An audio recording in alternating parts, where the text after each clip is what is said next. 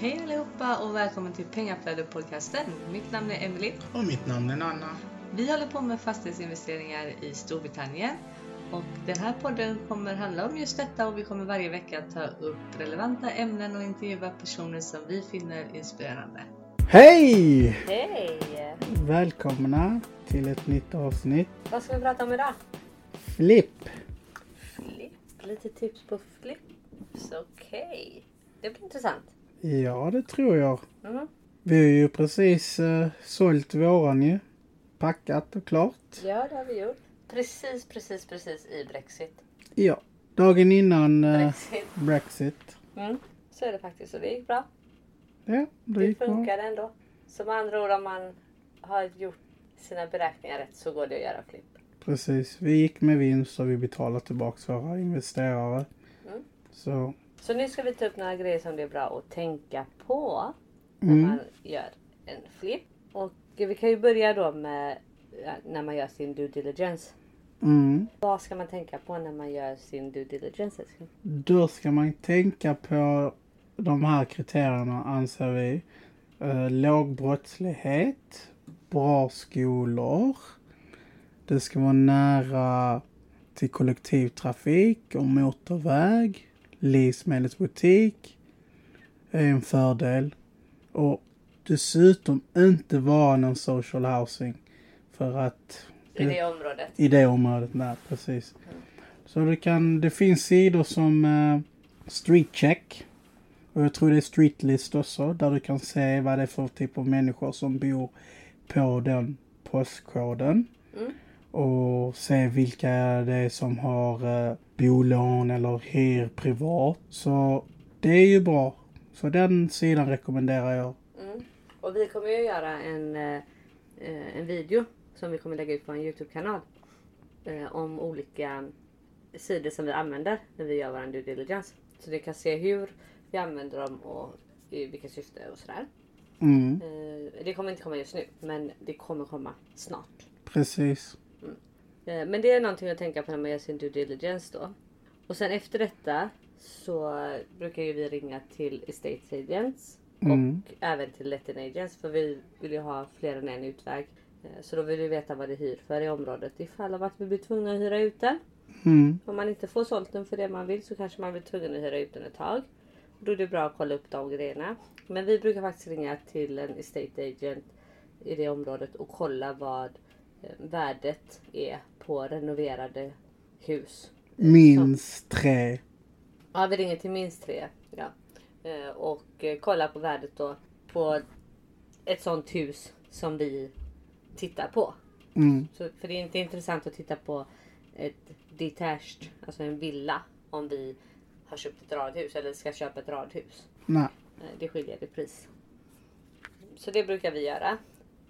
Sen så drar vi alltid bort eh, en viss del av eh, på det priset som Estate Agent ger oss. Så om de ger oss eh, 130 done up value efter renovering och allting.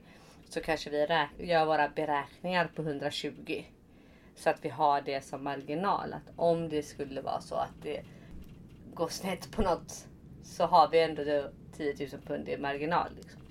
Mm. Så det brukar vi alltid göra. Ja, och sedan så anser vi att man ska se till att ha försäkring sen dag, från dag ett. Alltså direkt när du köpt huset. För om något, någonting händer i en oförutsedd händelse så får du i alla fall tillbaka pengarna. Vi säger om det brinner upp eller något sånt. Så som det hände eh, på Tommy, på hans, ett av hans eh, hus då. Men då hade han ju en tenant men fortfarande så fick han ju tillbaka pengar och kunde ju göra om huset, renovera den och sånt. Så från completion day. Från completion day, helt enkelt. Och under renoveringens gång. Och sen så tills ni säljer den.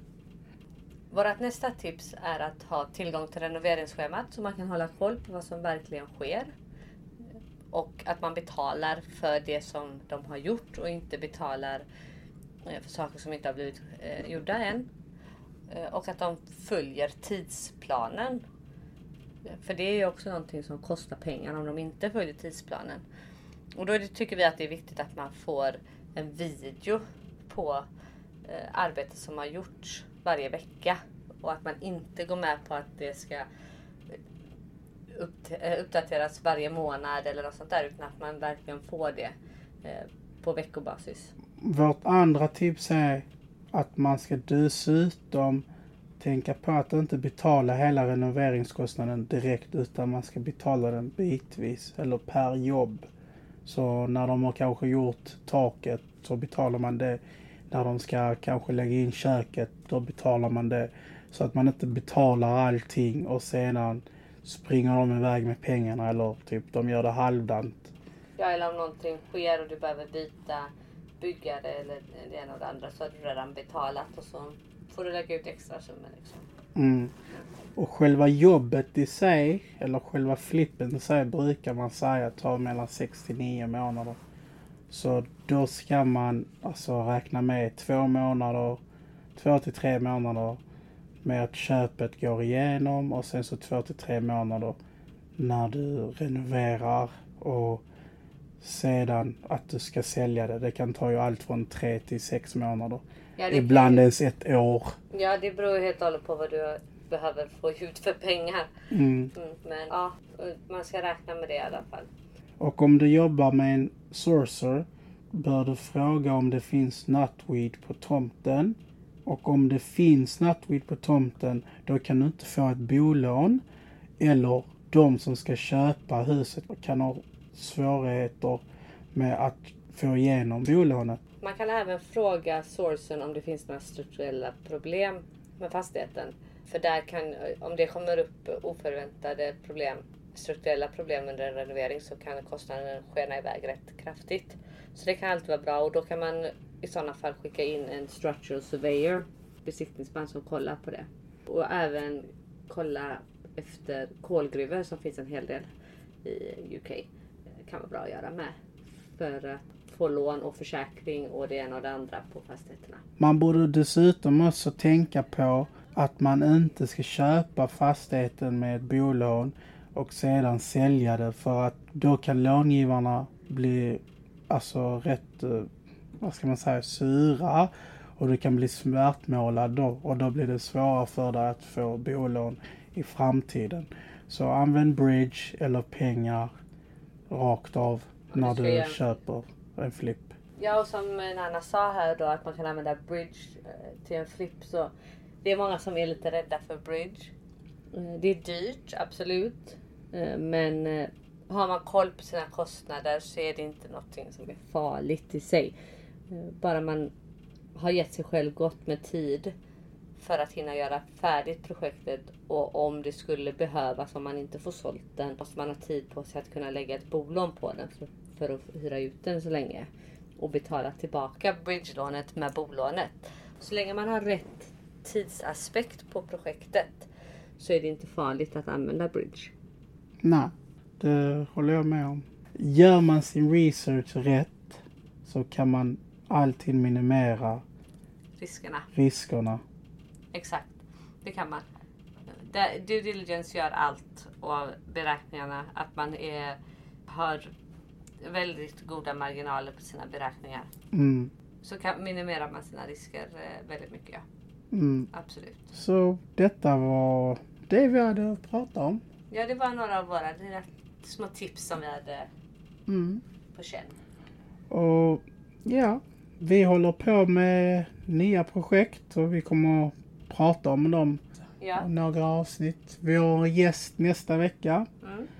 Tej heter han. Tej mm. Talks. Kan ni kanske kika in hans podd och lyssna lite. Innan ni lyssnar på vårt avsnitt så vet ni vem det är. Mm. Ja. Hans podd heter Tage Talks. Precis. Han kommer nästa vecka. Det här var våra små tips att tänka på när man gör en flipp. Om ni har några frågor eller någonting ni vill vi ta upp, ska ta upp så är det bara att höra av sig. Ja. Miracle understreck properties understreck LTD på Instagram. Och sen så på Facebook är det Miracle Properties LTD. Så det är bara att kontakta oss. Vi nämner inte hemsidan för att vi håller på att göra den betydligt mycket bättre. Ja, vi ska släppa en ny. Ja. Absolut. Men ni når oss på Facebook och Instagram om det är någonting ni vill att vi ska prata om eller om ni har några funderingar om någonting. Japp. Annars så lyssna nästa vecka på intervju med Tays, den är jättebra. Japp, det är den. Don't be stressed. Invest. Hej hej! Hej hej!